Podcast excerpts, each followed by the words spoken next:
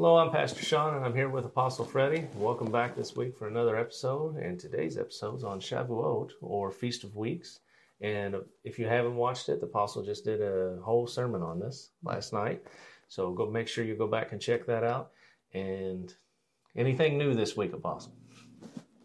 No, I know it's an exciting week as we look forward to uh, Pentecost Sunday. Uh, it's just always a meaningful day uh, to me. I like to experience the presence of God, His outpouring, and but uh, something interesting that I shared last night that um, I have noticed through the years that on Pentecost Sunday there is a uh, a more of a expectation or a uh, drawing of, of salvation. And uh, and it just kind of hit me that you know when Pentecost hit, Peter preached preached with boldness, mm-hmm. and three thousand souls were saved. And so, I believe we can have those experiences uh, on Pentecost Sunday. So I'm you know just kind of looking at a different focus a little bit on that. Amen. So maybe uh, some of our teachings will help people and understand and enlighten them a little bit in that area. We hope so. Amen.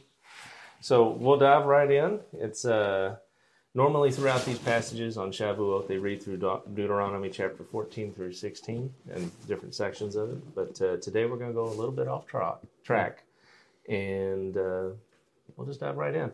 So uh, the day God gave Torah is the same uh, day that Pentecost happened 1500 years later. Okay. Or, uh, yeah, in Acts 2. So you know, the scripture comes up to me, and I'm going to base this whole sermon off of this. This whole teaching is, if you love me, you will obey me, found in the book of John. So, this whole teaching uh, is based on that.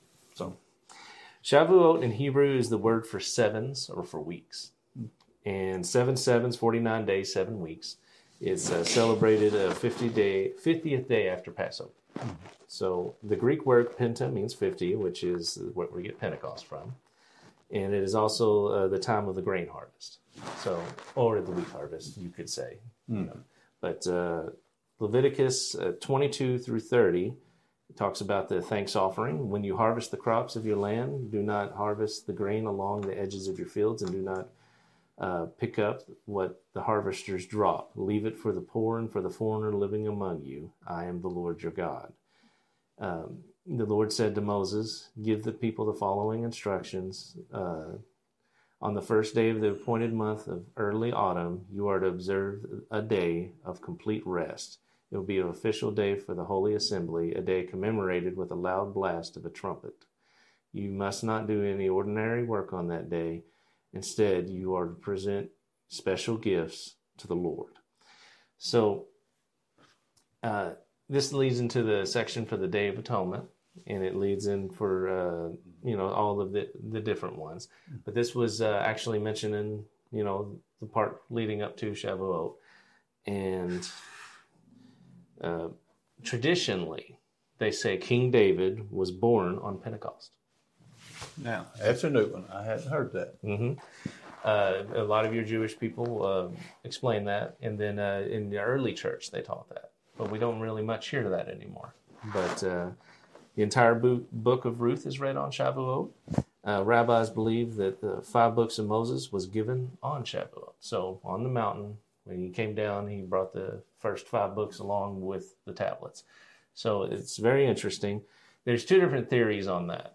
So, but I'm just telling you as they re- teach it. But uh, the festival of unleavened bread, we saw uh, God's perfect life and no sin. So that's what it, that represents. The through Passover we saw his death and sacrifice for us, and through first fruits we see his resurrection because he's the first fruits from the dead. Hmm. So we got those three feasts covered there. On Shavuot, the law was given, and in Acts 2, the Spirit was given on the self same day. So the fulfillment of the law is to have God's Spirit dwelling in us and to have God's law written on our hearts. That's the fulfillment of the law. Uh, as you're seeing these two things coincide with one another. There may be a 1500 year gap, but that's the fulfillment of it. So these four feasts all have their fulfillments. The last three have not had their fulfillments yet. But uh, in Jewish tradition, during Shavuot, when the law was given every year, uh, Jew every Jew heard it in his own language.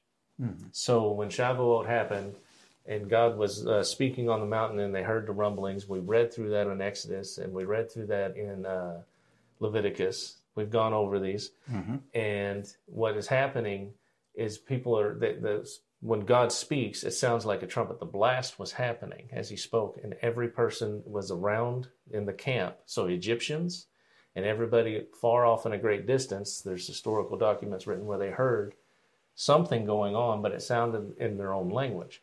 So even in Moses' day, we had a manifestation where it sounded where people heard things in their own language. Mm-hmm. When God was speaking to Moses on the mountain, children were hearing it.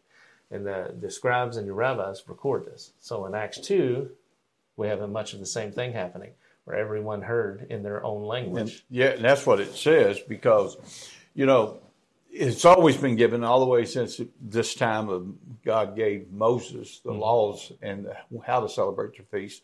There was three feasts that were all men had to attend, and their wives and their children. So, uh, the Feast of Weeks, Pentecost, that we would know it today, uh, was one of those feasts, and so that's why so many people was in Jerusalem because it was a mandatory feast. And so when the pe- the prophets or the apostles came out, filled with the Holy Ghost, or the the 120, you know, they were uh, they were all filled, and they all heard him speak in in every language. That uh, you know that's why so many were there and they had to speak. And it you know a lot of times and, and you pointed this out last night uh, we uh, will pray in tongues and a lot of times we have no clue you know what we're actually saying. But most of the time we'll have a sense of, of what we're praying about it will come forth. But you know i believe every language, every tongue that people get, speak in is actually a language. Uh, unknown to me or unknown to you, but it is a language. And as they heard these men, these Galileans speak, they heard it in their own language. So there was no mistaking about what was going on and what was happening. And that's why the it says there in Acts 2 that they were amazed that these were just Galileans that were speaking. They were astonished, it says. So it was a, a big deal. Amen. You know, uh, we were on Galilee, and uh, it reminded me of this story. You know, we was there in Israel, and just the, we were at the upper room. We uh, and it's it's it's really something, you know, to think back on that. I may put up a few pictures of that, but uh, you know, speaking that language, thinking that God did the same thing, and when He spoke in His voice, that everybody heard it in their own language when He was speaking to Moses and then having that manifestation 1500 years later there was really something to do something big happening here and it makes you wonder if the apostles uh, put that together then Yeah. so Now, well, we were in the upper room, Sean. Let me ask you. You know, we were, our guide was really whispering, trying to keep things quiet. But did you slip off to the side and pray in the Holy Ghost while you was in the upper room? I, sure did, did. too. I just wanted that experience myself. i sure did there was a lot of people there um, in acts 2 when the spirit fell everyone heard it and great things of god spoken in their own native language the offering that was given on shavuot two loaves of bread jews and gentiles coming together So this is what we see through these two events happening. You had the uh, Jews with their manifestation of it's hearing God's uh, voice, and then 1,500 years later, everyone who heard it was saved in their own language. How much was added to the church that day? 3,000 souls had it that day. So it's just something to think about. It wasn't just Jews around that heard that. Now, uh, I know we have the Cornelius event and the, the whole Spirit being given and things like that. I'm not saying anything, Yeah. but let's uh, let's move on. Uh, two stick prophecy in Ezekiel uh, 37, 14 through 28. It talks about that. Let me pull that up here. And if you've never heard the two stick prophecy before, it has much to do with this. So I will pour, I will put my spirit in you, and you will live again and return home to your own land. Then you will know that I, the Lord, have spoken, and I have done what I have said. Yes, the Lord has spoken. Again, a message came to me from the Lord, Son of man, take a piece of wood and carve it on these on it these words. This represents Judah and its allied tribes, and then take another piece and carve these words on it. This represents Ephraim and the northern tribes. Now hold them together in your hand as if they were one piece of wood. When your people ask you what your actions mean, say to them, This is what the sovereign Lord says. I will take Ephraim and the northern tribes and join them to Judah. I will make them one piece of wood in my hand. Then hold out the pieces of wood you have inscribed so the people can see them, and give them this message from the sovereign Lord I will gather the people of Israel from among the nations, I will bring them home to their own land, from the places where they have been scattered. I will unify them into their own nation on the mountains of Israel. One king will rule them all. No longer will they be divided into two nations or into two kingdoms. They will never again pollute themselves with idols, vile images, and rebellion, for I will save them from their sin, sinful apostasy. I will cleanse them, then they will truly be my people, and I will be their God. Uh, my servant David will be their king. Mm-hmm. And they will have one, only one shepherd, and they will obey my regulations and be careful to keep my decrees. They will live in the land that I gave to my servant Jacob, the land of where their ancestors lived. They and their children and their grandchildren after them will live there forever, generation after generation, and my servant David will be their prince forever. I will make a covenant of peace with them, an everlasting covenant. I will give them their land and increase their numbers. I will put my temple among them forever. I will make my home among them. I will be their God, and they will be my people. And when my temple is among them forever, the nations will know that I am the Lord who makes Israel holy. Hmm. Now, that's a very specific prophecy. Yeah. It has the events where he brings them back as a nation, and then it goes prophetically into the future. Hmm. So we see that there. Uh, you know, when the millennial kingdom comes back, uh, when God sets up King David, resurrects him, brings him back as king over Israel, Hmm. and, and Jesus will be over the whole world. Yeah. But it's it's one of some of these things that you see. But I want you to pay attention to where it's talking about Ephraim and Judah as the two sticks. What it's talking about is it uh, the kingdom of Judah represents all the Jews that we know in the world, and the kingdom of Jacob or Ephraim represents the northern kingdom that dispersed around the whole world. Mm-hmm. So it represents every Gentile nation. So they get, they went to every nation in the world, and uh, they touched the whole world. When they dispersed, and uh, you can track their migrations, you can track where they went, you can track it through the banners and the ensigns they had on the last session. Session I mentioned that. We'll get more into that when we get towards uh, uh, Bereshit, when we get towards that later in the year, when we get back to Genesis. So we save that for last because we started out in Exodus. But I just wanted to touch on that, that this is what the two stick prophecy is relating to. So everyone, this includes everyone. Hmm. We're putting the two sticks together, all the lost tribes, the Goyim, and you know Jesus spoke of that. I've come not for but for the lost house of Israel. So he's teaching and showing these different things, and this is part of that fulfillment, and this is part of what Shavuot is teaching, leading us into coming back together as one. So the first fulfillment we see of this is uh, God bringing His Spirit on Pentecost, and then later when His Spirit fell on Cornelius. So we remember the the story of Cornelius, where uh, was it Peter? Peter in Acts chapter 10. Mm-hmm. And uh, he got baptized. He got filled with the Spirit. They they suddenly realized that hey, the Spirit's not just for the Jews, Mm-hmm. and brought about all of that. So God's always been bringing them the Gentiles back in, and He's always been bringing everywhere where the lost house is. Now He never says uh, for all the Gentiles in that manner. He does mention Gentiles several times, but what He's mentioning is for the lost house. So they've dispersed, touched the whole world, and that's how everyone's brought into it. You're not considered. The, the important part of that is you're not considered. Hey, you're just a foreigner. Mm. No, you're considered part of the family. You're a son because Yeah. they dispersed every one of them. So it's it's important to see that. So Shavuot is the is a time of the first fruits of wheat. The Hebrew word for uh, wheat is bar. In Aramaic, it, it is son means sun. Shavuot is the harvest time of the heads of wheat. So 144,000 in the book of Revelations. I'd like to point this out. Um, you got the barley harvest, you got uh, the wheat harvest, and you got the fruit harvest. So the barley harvest would represent the rapture of the church, because it's the, it's the first, it's the it's the grain, it's what happens in the book of Ruth, you know, Boaz and going back and forth. It's a prophetic timeline. The uh, harvest of wheat represents 144,000 in the book of Revelations. I'll go deeper into this at a later date, but that's your second rapture event. So that happens halfway through uh, the seven years of tribulation. Yeah. And then your last rapture event is when God re- uh, resurrects everyone for the white throne judgment. So it's important to realize we have three separate events going on here. You know, you got people arguing every day, pre-trib, mid-trib, post-trib. There's one for each. Yeah. So it's important to understand that uh, people are getting mixed up. Yeah. They're trying to prove just one angle, and they're not reading the, the everything for the as the whole is what it really is. So there are three rapture events, mm-hmm. and this is why people get mixed up.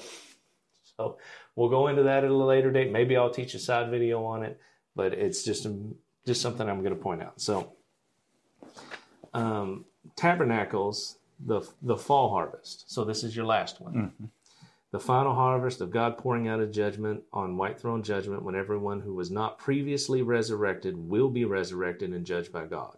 The fall harvest is the grape harvest. So the grapes of wrath. We've all heard that term, and it's important to understand once that's what that leads to. So if you uh, are alive or dead, resurrected in that moment, that's your final one. Uh, the law was given uh, for the Jews on Shavuot. The spirit and fulfillment on Shavuot was on Pentecost. And remember what Jesus said? He did not come to do away with the law, but to fulfill it. So we're going to go into some of that.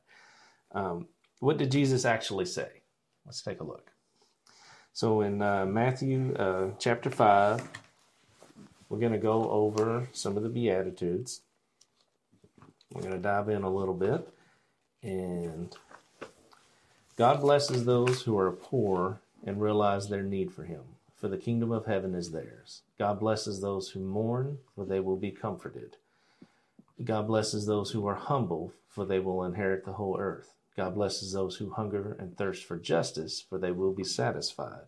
God blesses those who are merciful, for they will be shown mercy. God blesses those whose hearts are pure, for they will see God. God blesses those who work for peace, for they will be called the children of God.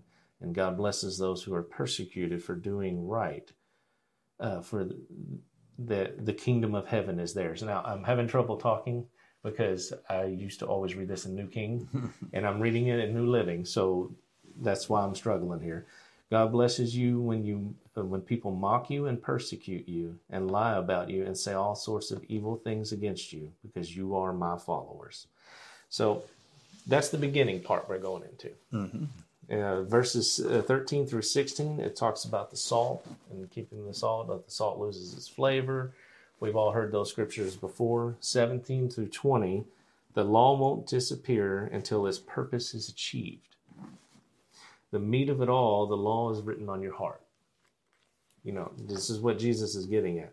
In verse 21, the law says, if you commit murder, you are subject to judgment. Verse 22, Jesus says, if you're even angry with someone, you are subject to judgment. It's very interesting. If you call someone an idiot, the court you're in danger of the court. But if you curse someone, you're in danger of the fires of hell. So he didn't say this back in Leviticus and all these things we've been covering. He's expanding upon the heart of the law. This is what he's getting at. If you uh, verses 23 through 24, if you bring a gift to God but remember someone has something against you, first make it right with them and then come and offer your sacrifice.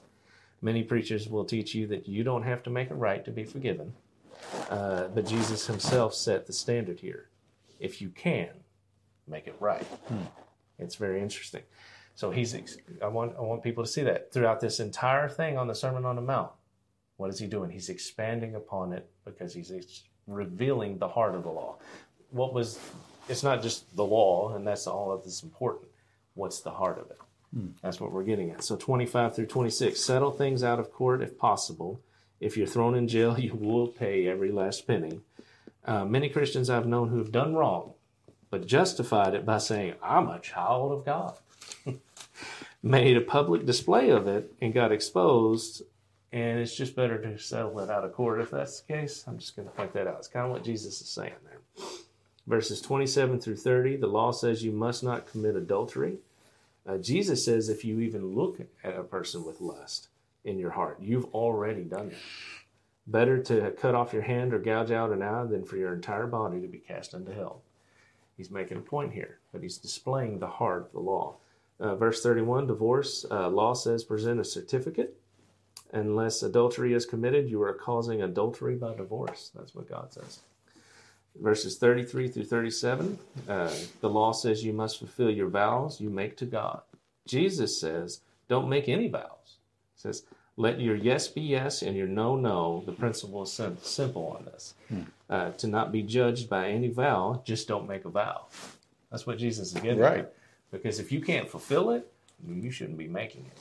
So, verse 38 through 42, the law says punishment must match the injury.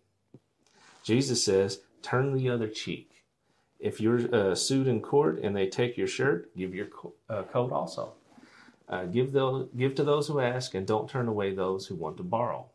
He's expanding upon it, showing the heart of the law, the, what God was written, writing, what the purpose was. 43 through 48, the law says, Love your neighbor and hate your enemy. Jesus says, Love your enemy. If you only love those who love you, what reward is there for that? Mm. Even ta- corrupt tax collectors do that. Mm. Verse 48, you are to be perfect, even as your Father in heaven is perfect. Okay, he's really expanding on this at this point. He's like, uh, you know, can we match this? you know, so what's the standard set by Jesus? The Father. Yeah. Be like the Father. Yeah. You know, that's that's really high standard there, mm-hmm. uh, but that's the way. That's the example. What we're to live by. That's what he's getting at. Matthew 6, uh, verses 1 through 4. Don't give to be seen as hypocrites do. Give in private, and your Father will reward you. So you know how it is. Sometimes people give and look what I done. Yeah. You know, they've got to make a public display of it. But uh, verses five through eight, don't pray to be heard. Pray privately. The Father will reward you openly. Don't waste your words in prayer. The Father knows what you uh, what your needs are even before you ask. This particular section, and I might let him jump in and take this one, is about. It's not about uh, praying publicly. We can all pray publicly, and we can pray for people. Mm this is covering something that is a matter of arrogance that people were doing? This was um, people wanting to impress people of their uh, how elegantly they could speak in elegant words. Uh, they could speak. Uh, our prayer is not to. Our prayers are not to impress God, and definitely not to be to impress others around us. Our prayers are to be sincere from the heart to the Father. And, uh, that's what Jesus, in that day, people were arrogant. Um, now, we've been on planes to Israel. And uh, on the way, at about four in the morning, the, the, some of the Jewish men would get up and take their prayer shawl and wrap it over their head, and, and they would face the east and they would begin to to pray. Mm-hmm. Uh, but in their sincerity of prayer, they they would. are, are you watching me? Mm-hmm. Are you, are you seeing what I'm doing? And you know that that's what Jesus was talking about. The very thing. Mm-hmm. They they they pray to be seen, or pray to be heard, and uh, and sadly, it, it still happens today in the church. Uh, uh, people want to use real elegance. But I tell you, some of the greatest prayers have been from the most simplest words spoken, uh, from the most humble people. Uh, and, you know, if you got it, you got it. But then there's that other one that tries to be humble even in their prayer. But uh, our prayers got to be, be sincere to God. And that's what Jesus was coming against. Amen. So you heard how he uh, talks about that. Um, you know, and, and when we was on the plane, I, I can attest to that. Uh, there was a there was a guy sitting two seats over from me, and every once in a while he'd just be like, and so it was like, what's that about? but uh, you know, not all of them did that. No. But there there were definitely some, and it's it's the same thing in the church. Yes, same thing. And you see it. It's it it does happen. Yeah. So Uh, so, and you know, people, I've heard people tell me, say, when I first got saved and I started praying, God answered my prayers. But it seemed like God doesn't answer my prayers as like He used to. Well, you know, when you first got saved, you you had to learn to pray, and you just simply prayed the best you could from your heart. Uh, you didn't mimic other people, copy other people, or you hadn't learned certain words to say. It was just simple and pure, and that's what pleases the Father. Amen. So I hope you heard that because that's extremely powerful. Uh, how many times do we try to sound elegant? How many times do we try to say, when we pray to God, everything that we know, we're bringing out the word and everything else and trying to say, we're not being sincere? Yeah, and then there's that one that wants to pray to remind God of His word. Now, uh, it's okay to say your word says, but you can't look you, your prayers can't. Now, God, you said. Now, let me remind you what you said. He knows what He said. Uh, just pray, and you know I'm praying this scripture now, and that's something I love to do is, is take a particular scripture, and I do this with Psalms a lot, and uh, and I'll read the Psalms, and then I'll just pray it with into my life for the things that I'm struggling with or going through, and uh, that's that's from the heart, and that's what the Father uh, really wants to to bless the people. Now you got me on that one because it's something that uh, I've done quite a few times. Like, God, your word says, you know, I'm, I'm yeah. definitely guilty of that. Well, uh, and it's okay, you know, as, to read the word and then pray it, but uh, I don't think we have to, you know, get in God's face sometimes and and try You're to. absolutely right. um, but uh, verses 9 through 13 is when we get into the Lord's Prayer. Uh, pretty much, I think everyone knows that. Yeah. But, uh, you know, verses 14 through 15 forgive others, the Father will forgive you. Uh, refuse, and he will not forgive you. Uh, just because we are commanded to forgive does not mean we don't have to ask for forgiveness from other believers. I'm just going to point that out. Don't misinterpret scripture so you don't have to do what you know you ought to. You know,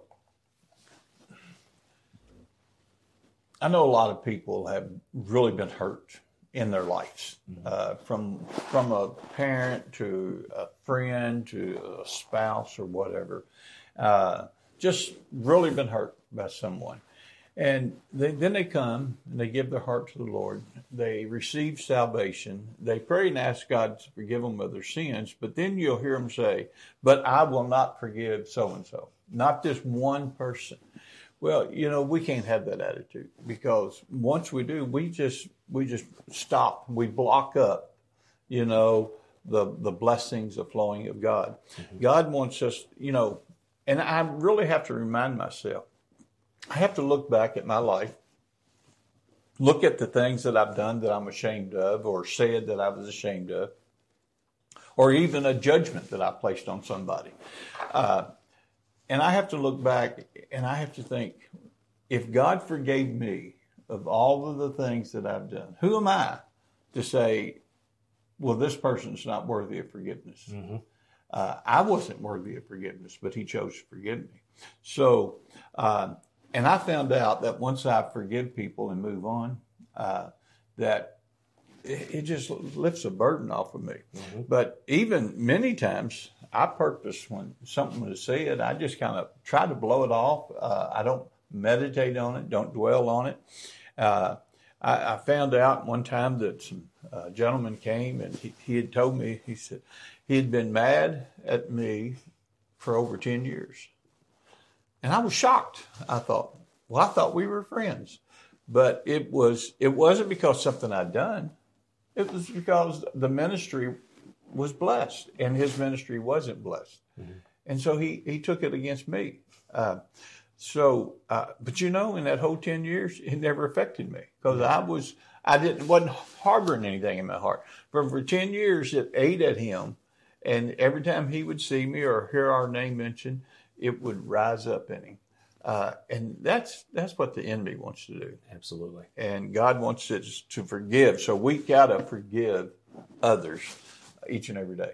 So what you were saying there, uh, you, you covered that. Uh, you know, if God can forgive me for all of mine, Mhm. this tiny little offense that we have, and I hate to say it that way. I know what I'm saying, Mhm. but that tiny little offense, in comparison to all the sins that you've committed, Mm. Yeah. God forgave you of that, and it's just better to just to let it go. Now I know it's hard, Hmm. but he's you notice how he covered that. It didn't affect you Yeah. because you didn't even know. Yeah. Right. And you know, here you got this other guy. He wasn't successful. He's probably so fr- why not? Why God? Why? He's probably asked all those ten years, why? Mm. And you know, it's it's just so much to carry. It is. and it's uh, you know sometimes we don't know why we may not be successful in something. But if you manage to touch a single soul then you've added something to the kingdom that's priceless. So just just remember that. You know, last night I'm going to bring this up. I, I was mentioning last night that there's seasons in our life that you know you just can't wait. I like me. I'm excited, always excited about the month of August because I've always taught it's a month of answered prayer, and and that and the greatest and the biggest prayers in my life has always been answered in August. But you know, there's a negative. There's and and you've experienced it sometimes yourself. Uh, there's a there's a season that well, this was the worst season of my life. And so when it comes around, we begin to expect bad things. Yeah. But it's just like me. I, I be, August, I begin to expect good things. So uh, we we've got to be cautious of you know what we if the negative not to expect it. Say it's forgiven, it's washed away, it's gone. This time I'm going to breeze right through it. So I, I just wanted to bring that out while we're talking about forgiveness because I know some people at Christmas that this bitterness rises up Yeah. because of something that happened uh, or you know whenever it is for you. And if that's you, just uh, realize that you've got to let that go so that because you work your whole months or year to get on a right track and then that one month just boom blows it all and you start back over and then you get there and then you fall again you start back over i want you to have people to have an to overcome that by and i think it's really truly giving it to the father and and forgiveness and moving on.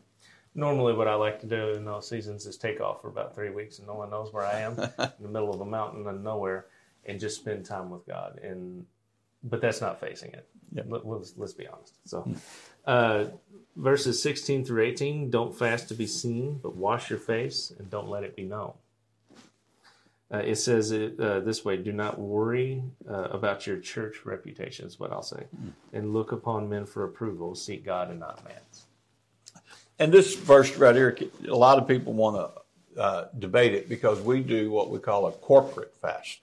First of the year, the whole church comes together and fast.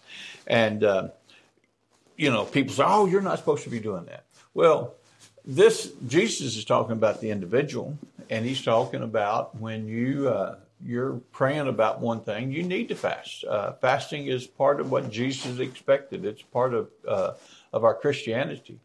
But when uh, you go on a particular fast for yourself, uh, you don't publicize it. You don't do it for recognition. Oh, look at so and so. But there's a time that the church needs to humble itself and pr- and fast corporately yes for directions or things of God. See, some of the feasts uh, were fast days. I know we, we like to say feast by our title. but Some of them were fast days. Now, I ask this question plain and simply uh, on what he was just touching on. If God didn't want corporate fasts, then are you saying that Jesus told them to stop doing the corporate fast on those feast days? Well, you know, corporate fast. I, a lot of times I look at uh, Nineveh.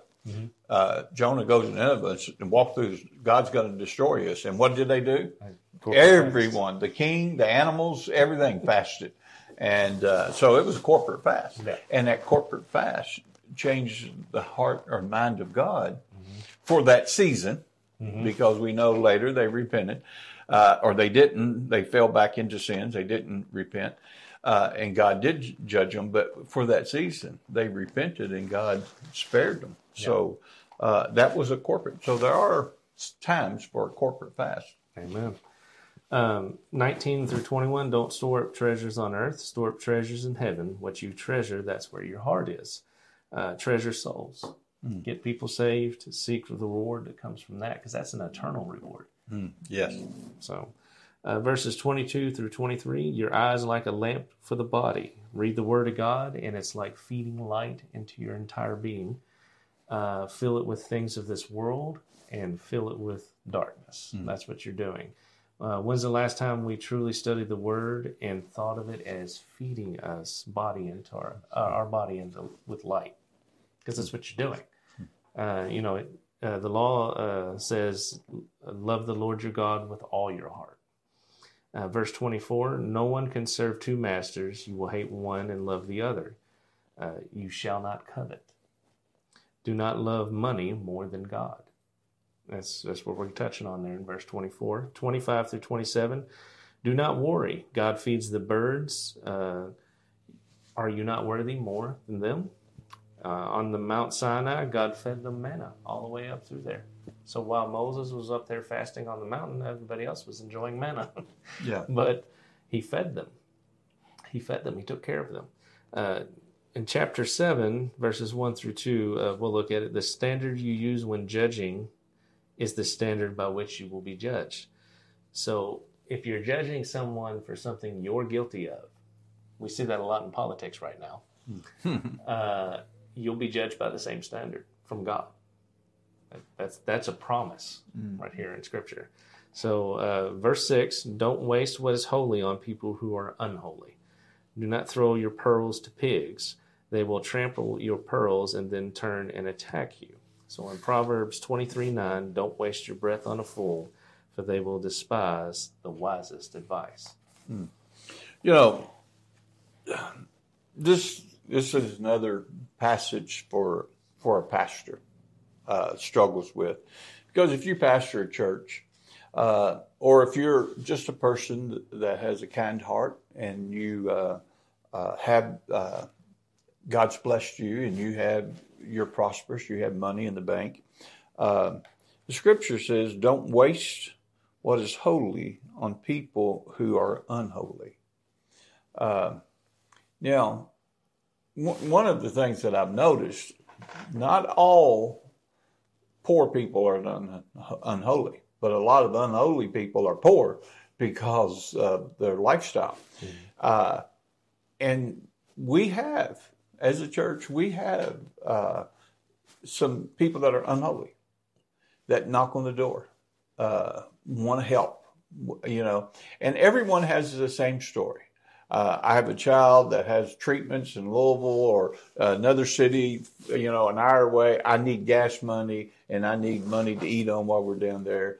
And, uh, and, and most of these, they're, they're so nervous and the drugs, the withdrawals are shaking.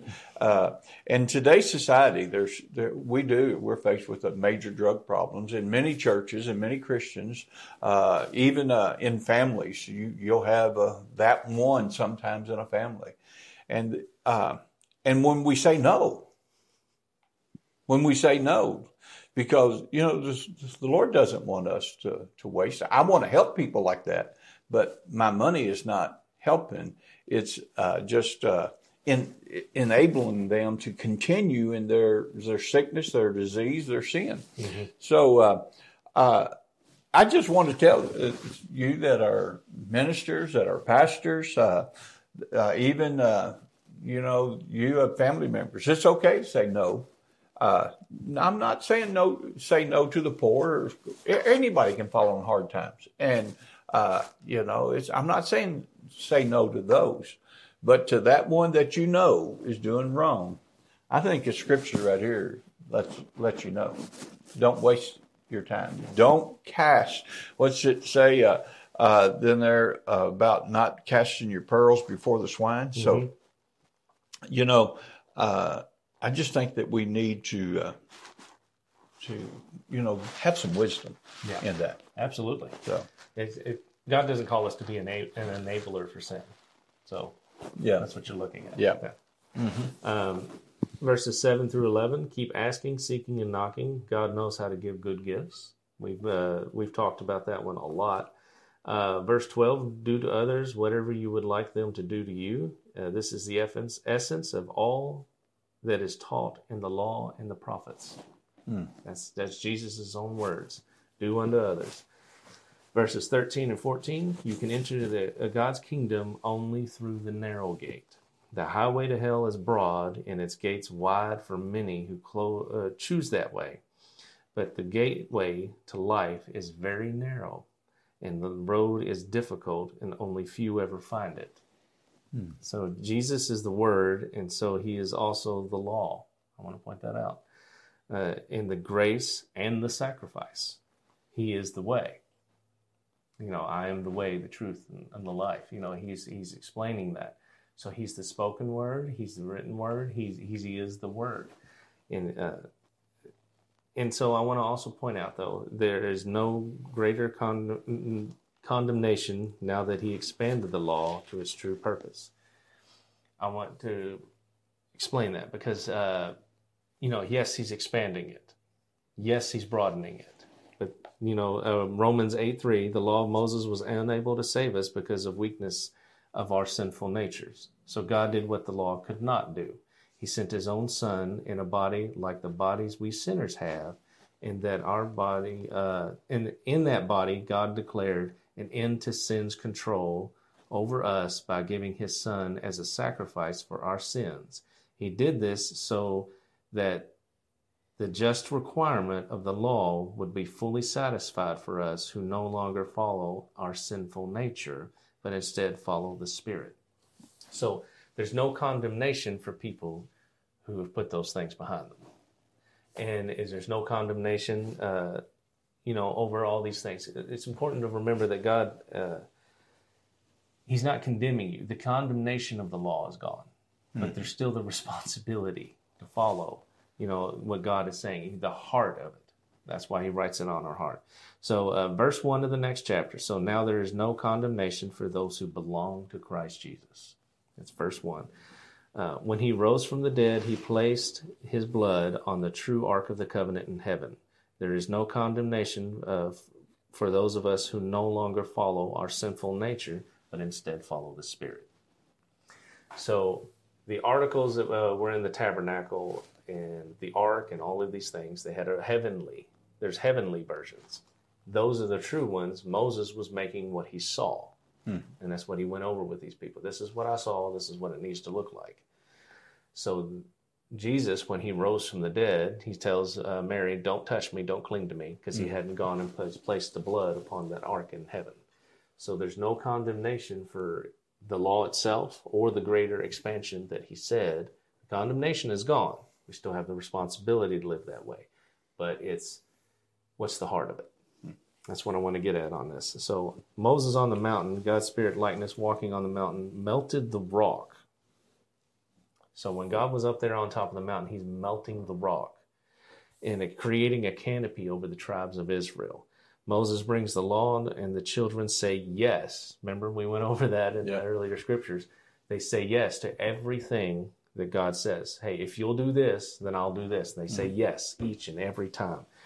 1500 years later, Acts 2, God's Spirit inhabits his people, fulfilling the contract, his part of the marriage supper, of the, uh, leading to the marriage supper of the Lamb. So this is an event, this is like an engagement where the people said yes, they get filled with the Spirit 1500 years later. The promise of this particular section is fulfilled, and then that marks going towards Rosh Hashanah. Uh, Rosh Hashanah marks the time of the rapture of the church uh, atonement marks the judgment of the world and the 144,000 Jews that are raptured.